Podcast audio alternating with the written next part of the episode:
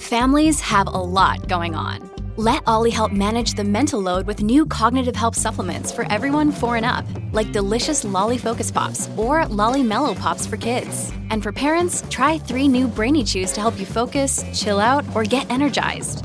Find these cognitive health buddies for the whole fam at olly.com. That's O L L Y.com. These statements have not been evaluated by the Food and Drug Administration. This product is not intended to diagnose, treat, cure, or prevent any disease. This episode is brought to you by La Quinta by Wyndham. Your work can take you all over the place, like Texas. You've never been, but it's going to be great because you're staying at La Quinta by Wyndham. Their free bright side breakfast will give you energy for the day ahead. And after, you can unwind using their free high speed Wi Fi. Tonight, La Quinta. Tomorrow, you shine. Book your stay today at lq.com. This is Theriault Media.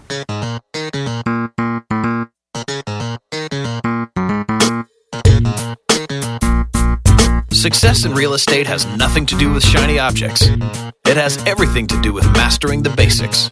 The three pillars of real estate investing attract, convert, exit. Matt Theriault has been helping real estate investors do just that for more than a decade now. If you want to make money in real estate, keep listening. If you want it faster, visit reiace.com. Here's Matt. Alrighty, hello and welcome to the Epic Real Estate Investing Show. And today we're going to talk about earning passive income from real estate. And the main thing we're going to focus on is what Dave Ramsey has to say about it. You know, I used to do this all the time on the podcast. I used to go through articles. I used to go through forums. I used to go through threads and I just, I'd go through it and just read what people were saying and the type of advice that was being doled out. And, and I just kind of pull out the BS and just kind of uh, shine a spotlight on it. And I had a themed intro for this segment a while back when I used to do this. And, and for the life of me, I couldn't remember what it was or what I actually called it. So after a very grueling search through years and years and years of MP3 files, I finally found it.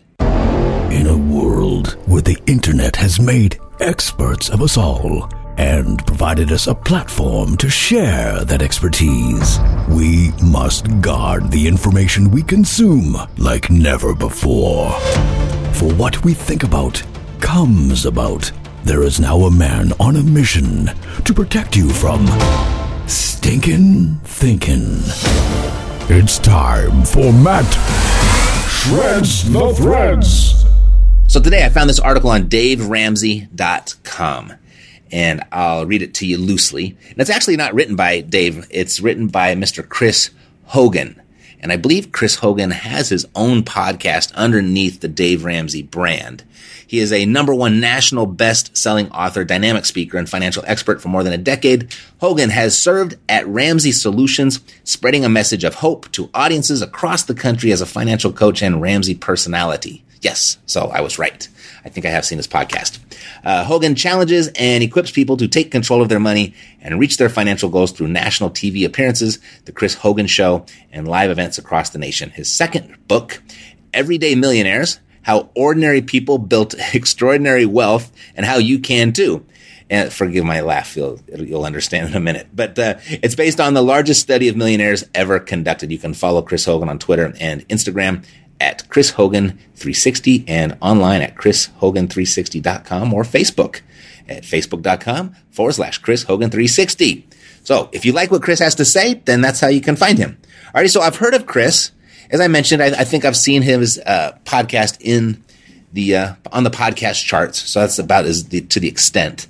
So I'll, I'll admit that I've never listened to it or have I read anything by him. So today is a first.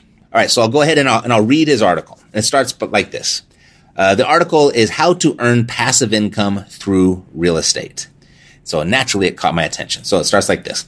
If you're like me, you'd always like to bring in a little extra money on the side, right? Making money outside your day job can give your net worth a boost, not to mention give you some extra peace of mind. Maybe you've also heard about passive income and that renting out a property is a popular way to do it. But before you jump in feet first, there are a few things you need to know when it comes to rental real estate as a source of passive income. Let's break it all down. How to earn passive income from rental properties. First, let's get the record straight on passive income. Passive income is money you earn from a source that doesn't take a lot of effort from you to earn. It could be investments in stocks or bonds or income from real estate, just to name a few. In general, passive income is great. It can boost your retirement savings, help you retire early, or simply help you reach your wealth building goals faster. Now, there are lots of ways to invest in real estate, but let's take a closer look in particular at owning rental properties and why it's such a popular way to earn a passive income. Rental properties can be a great source of passive income once you get a rental up and running. I mention that because it'll take some effort at the start, especially if you need to make some updates at the get go to make it rent ready. So it's not completely passive, but it can provide a monthly income flow without you having to participate in any kind of daily work. All right, so for the article, so far so good. I'm on board. I like what I hear. All right, so it goes on. How much to spend? Now, hear me out on this. If you're looking to buy a property to rent and you're brand new to the rental game, think modest, stable, and middle of the road. Don't get fancy with your first rental. Plan to pay cash for the place you want to rent out. Going hundreds of thousands of dollars into debt in order to invest in real estate is never a good idea. If you can, buy something that's priced at about 70% of what it's worth in the current market. You're trying to make money on the investment if at all possible. Where to buy? Okay, in general, homes in areas with good schools and a good reputation tend to appreciate better than lower priced properties, like apartments or condos. Look for properties in a solid neighborhood where real estate prices have been increasing over the years. It'll also attract the kinds of renters you need, responsible tenants who are less likely to damage the place or be unpredictable when it comes to paying you rent. Rentals that are close to public transportation or major highways into town are usually popular with renters. Keep your eye out for any big companies moving to parts of a city to open offices or other factories. Local is usually best for your first rental property so you can keep a close eye on your investment. You don't want your first rental to be out of state in a place where you can't regularly check on the condition of the property. If that's the case, you would need someone else to manage it. More on that in a minute. But if you choose a city with a good rental market and job growth along with reasonable state taxes, it can pay off in certain situations. What to buy? I tell people that first you need to decide what you want to get out of the rental. Do you want an apartment with regular renters and money coming in for a long period of time? Or do you want a house that you plan to sell for a profit within a few years? Buying foreclosures can be a good way to get a good deal on a property if you're thinking about selling pretty soon after buying and renovating. However, you generally want to avoid money pits and fixer uppers when you're planning to rent a place. You want something that's attractive and almost move in ready, not a huge project to take on during the front end of the deal. If you don't plan to manage the property yourself, a property agent will handle almost everything for you from collecting the rent to dealing with repairs and complaints and even evictions. You'll pay a commission to the agent, but it takes the stress off you if you're too busy to deal with these issues. Always talk to a real estate agent about how much rent you should charge so you're not expecting too much. And be sure the rent coming in each month adequately covers expenses like maintenance, HOA fees, and homeowners insurance. Otherwise, you won't make any money. Happy tenants are easier tenants. If you do happen to manage the place yourself, do the right thing and contact your tenants every few months to make sure they don't have any concerns. A simple email will usually work. Don't call them every week and make unannounced visits. You should honor their privacy, but let them know you're available if they have any issues. Before tenants move in, make sure the hot water and heating and cooling systems work well. If your rental is a house, get a professional home inspection before you rent it out to fix any urgent repairs. All right, we're almost done. When should you consider investing in a rental property? Okay. I really want you to hear me loud and clear, people. That's what he wrote. I really want you to hear me loud and clear, people. You should be debt free before you think about buying a place to rent. You should also have a fully funded emergency fund, which means three to six months of expenses covered.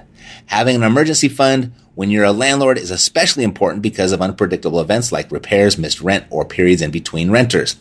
And like I said earlier, being able to pay in cash is key to funding any real estate deal. You know what I'm going to say here? You should also be investing 15% of your monthly income into retirement accounts such as 401ks and IRAs and still be able to keep this up once you've bought your rental. No source of passive income is worth it if it puts you into debt or cuts into any of your other financial goals. And it concludes with get help from a professional. Okay, if you're still wondering if a rental investment is right for you and you're not sure where to invest, then you need the help of a good real estate agent to guide you. This is too big of a decision to make alone. And these guys are pros when it comes to the local market and all the details of buying and selling. Take my advice and get connected with an endorsed local provider in your area who you can trust. Find a real estate agent today, and there's a live link there to click. Alrighty. So I've got some notes that I wrote. Uh, right here. If we go back up to, and he puts this in bold letters plan to pay cash for the place you want to rent out. Going hundreds of thousands of dollars into debt in order to invest, and invest is in quotes, in real estate is never, and never is accented, a good idea. So the plan to pay cash part, I can't, nor ever will I be on board with that. And here's why. People are attracted to real estate because of the riches and wealth it promises. As it's proven to do so since people have been buying real estate. Real estate has produced more wealth than anything else on the planet. And no one can argue that. But if you pay cash for your property, you have removed the biggest wealth creator real estate brings to the table. And I'm talking about leverage. Leverage is the primary factor that separates, not the only factor, the primary factor though, that separates real estate from all other investment opportunities that are available to the average person. And Chris, he goes on to write, going hundreds of thousands of dollars into debt in order to invest in real estate is never a good idea. First, he's operating from the assumption that all debt is bad, which is a terrible assumption that does not universally apply. It's just inaccurate. If debt pays you more than it costs you, then that is good debt. I mean, if Apple, they've got more cash in the bank than just about any company. They are so stinking cash rich, it's sickening. So why do they continue to borrow? Because they understand the power and the advantages of leverage. Second, he puts the word invest in quotes when referring to real estate like you're like, like you're not investing in real estate if you're using debt to do it, which is ridiculous as it's how the best and most successful real estate investors do it. And I underline investors do it. And the third thing that's really been on my radar with financial advisors and experts over the last few years is when they use words like always or never or nobody and everybody. Because he says it's never a good idea to invest in real estate using debt. And he highlights never. And then he ridicules invest by putting it in quotes. Well, it's never a good idea to tell anybody that it's never a good idea. I would gladly and happily take on the challenge of creating a list of people. I would challenge Chris Hogan to this today. If he ever listens to my podcast, maybe if one of you know him, you can let him in on this. But I would gladly and happily take him uh, or challenge him to creating a list of people that succeeded investing with debt versus those that did not use debt and compare who has traveled the furthest, who has accomplished the most. It would be no comparison. And yes, I would even take that challenge in comparing. Let's just, okay, let's just assume everybody used debt and let's take a list of the winners and a list of the losers and see who came out the best and whose list would be longer. And I'm specifically speaking of investors. I'm not speaking of speculators. I'm not talking about people that took out debt hoping that the property was going to appreciate and that was their exit strategy. Those aren't investors. Those are speculators. And, and he's talking about investors as well because the article is about creating passive income from real estate. So that is an investment. Those are investors. All right. So that was just two sentences, just two sentences out of this whole article that got me all riled up. But there's more. So let's read further. Where to buy. So he says, okay, in general, homes in areas with good schools and a good reputation tend to appreciate better than lower priced properties like apartments or condos. Look for properties in a solid neighborhood where real estate prices have been increasing over the years. I don't disagree with this, but you can always tell a non real estate investor in their advice. And that's when they bring up appreciation as the deciding factor of whether to invest or not. Appreciation, it's the icing on the cake.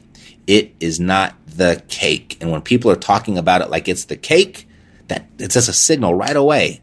I, I know they're not a real estate investor because we don't have control over appreciation.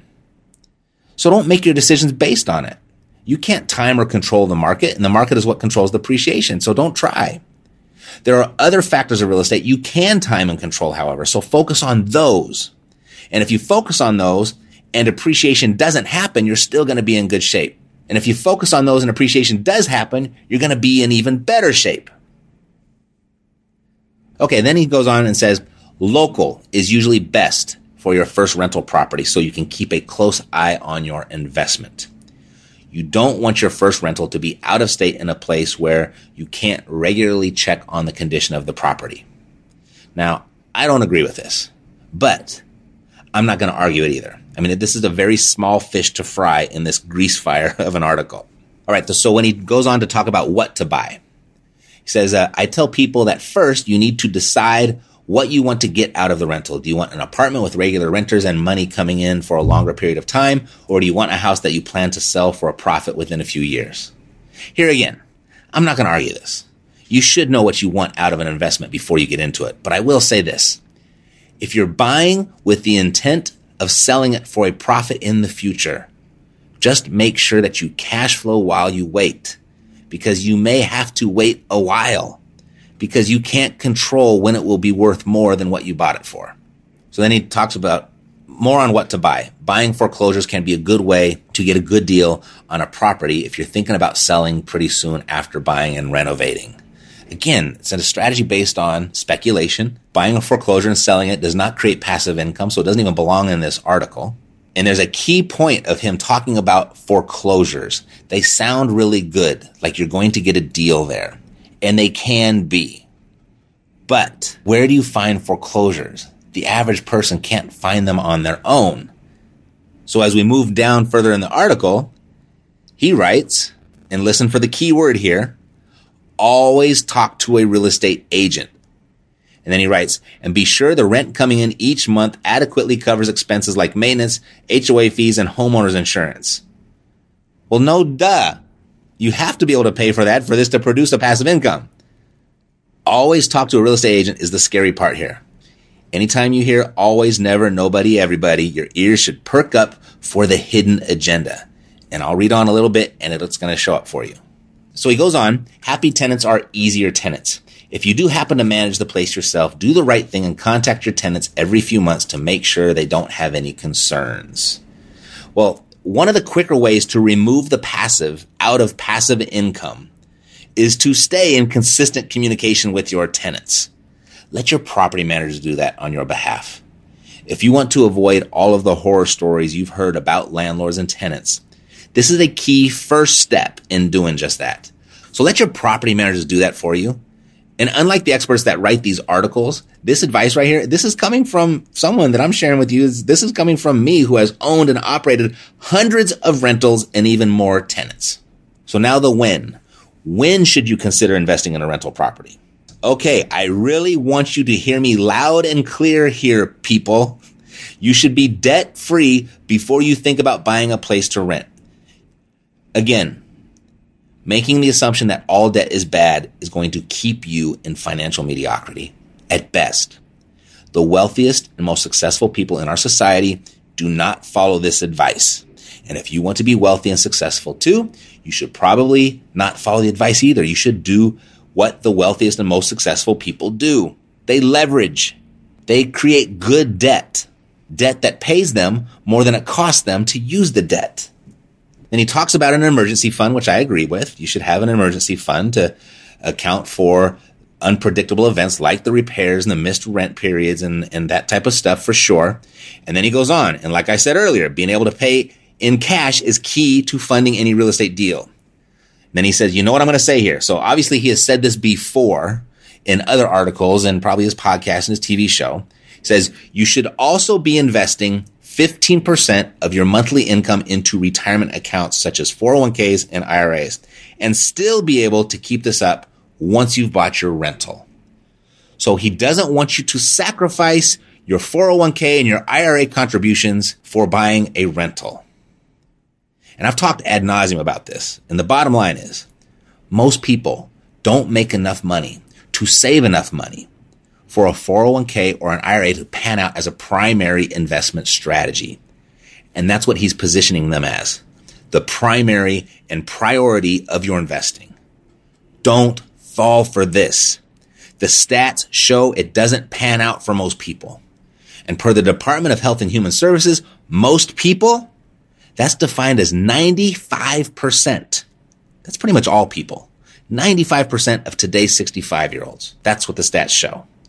Then he goes on to write, no source of passive income is worth it if it puts you into debt or cuts into any of your other financial goals. This sentence right here, no source of passive income is worth it if it puts you into debt or cuts into any of your other financial goals. So all debt is bad and your financial goal should be 401k driven exclusively. I mean, if your financial goal is to just barely squeak by in your golden years, then he's got a point. But if living life to the fullest during your most active years of life while you're still young enough to enjoy it is the goal, this is all terrible advice to follow. Passive income is the financial goal. It's the financial goal if you chose the 401k as well. The strategy there is to put enough money in that 401k so it churns out a residual income, a passive income in your retirement years. That is the goal. And if passive income is your goal, you're not going to make it as fast as you can if you place saving in a 401k or an IRA as the priority. And in Chris's logic, no investment strategy is worth it if it cuts into your financial goals. So you can tell I've got a big opinion on this, but I'm going to take my opinion out of it. I'm going to completely remove my opinion and I'm just going to look at the stats. I'm just going to look at the math. How many 401k millionaires can you name that are under the age of 30? How many 20 something millionaires do you know that made their millions by investing in a 401k? I'll help you out. None. You know why? Because it's impossible to do. You can't contribute enough annually to make that happen.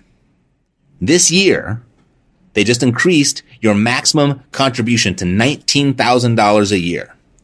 So let's say you started working at the age of 18. Let's say you found a great job right out of high school and you were able to make the maximum annual contribution right out of high school. And so say you're 30 today. So you started 12 years ago. And let's just keep the maximum contribution to $19,000, even though you couldn't do that. I'm going to give you the benefit of the doubt on everything. So let's say you contributed $19,000 a year.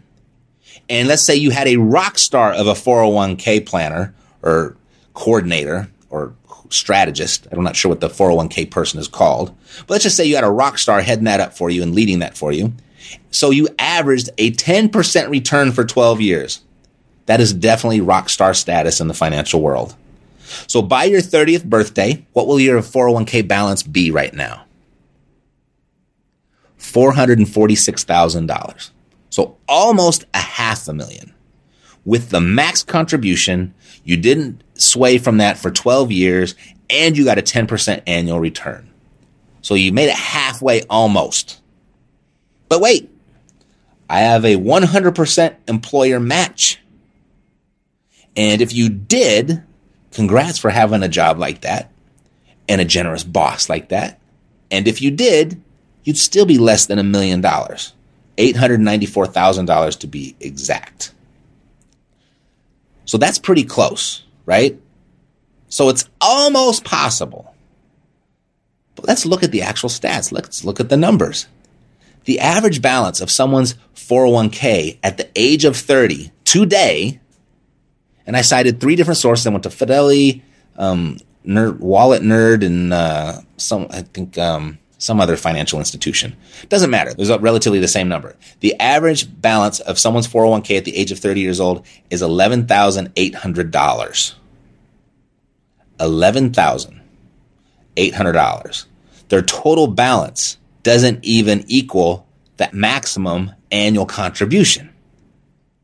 And by the time they reach the age of 60, when they can finally access it, the average balance is $195,000.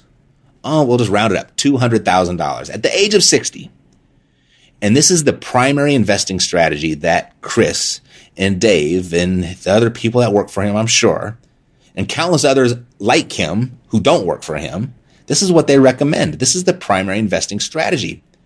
Whatever you do, do not sacrifice your 401k contribution. That was in the article. Don't buy a rental property if you're going to sacrifice that. And this is who people are going to take passive income advice from. From someone that recommends a primary investing strategy that doesn't generate passive income. Oh, but it does when you reach the age of 60, right? So let's just say at the age of 60, you had the average balance. Let's say you're going to take out $4,000 per year. I'm going to use $4,000 because that puts you right around the median household income in America. So you're just going to live at the median income. What's that? Uh, four times 12, it's at 48,000 bucks a year. Okay. Well, you better not live past the age of 65. You can't live longer than five years because you're going to be broke an investment plan that you spent a lifetime contributing to. The average person doesn't have enough to live longer than five years at the median income level. Now, how many real estate millionaires can you name under the age of 30? I'll give you three Brad, Parker, and Corey. I need to look no further than my own clients.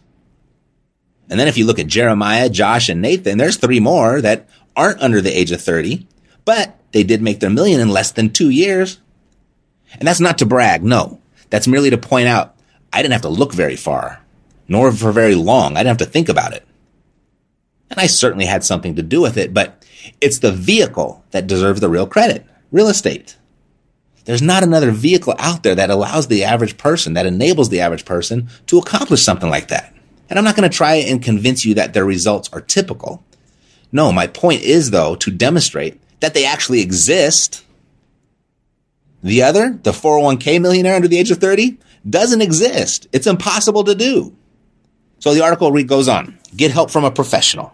Okay, if you're still wondering if a rental investment is right for you and you're not sure where to invest, then you need the help of a good real estate agent to guide you. All right, so here we go. Ready? I warned you about this just a minute ago. This is too big of a decision to make alone. And these guys are pros when it comes to the local market and all the details of buying and selling. Take my advice and get connected with an endorsed local provider in your area who you can trust. Find a real estate agent today. Click here. So there's a link in the article to Ramsey's service in finding a real estate agent. This is his service. And this is the service Ramsey sells to real estate agents.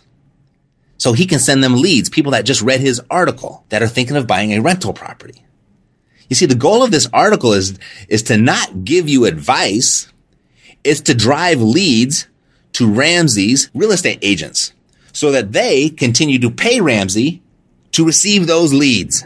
Overall, what I don't like about this article, especially how it ends up, they assume you're not smart enough to take control of your own financial situation.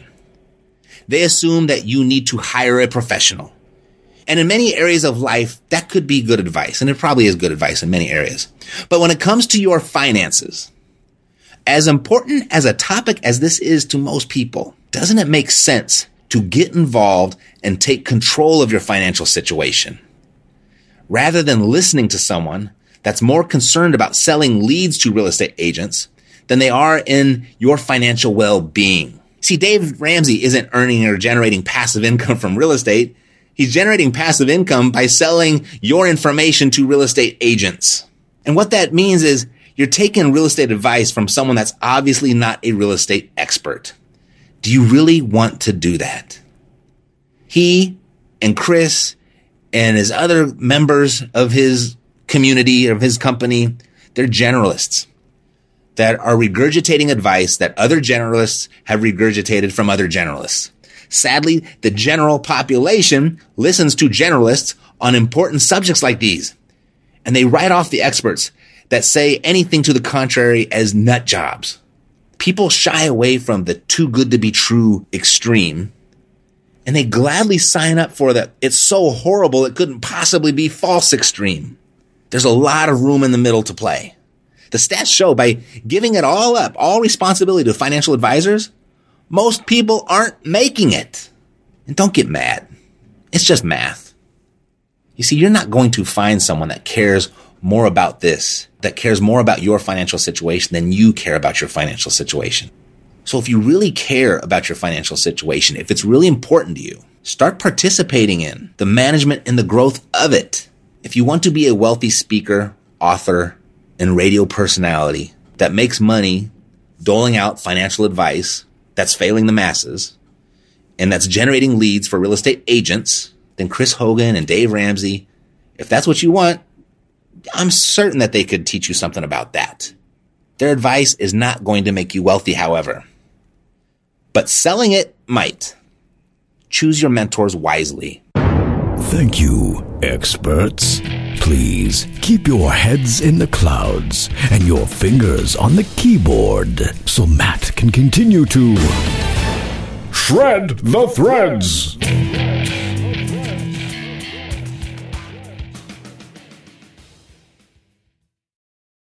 This podcast is a part of the C Suite Radio Network. For more top business podcasts, visit c-suiteradio.com.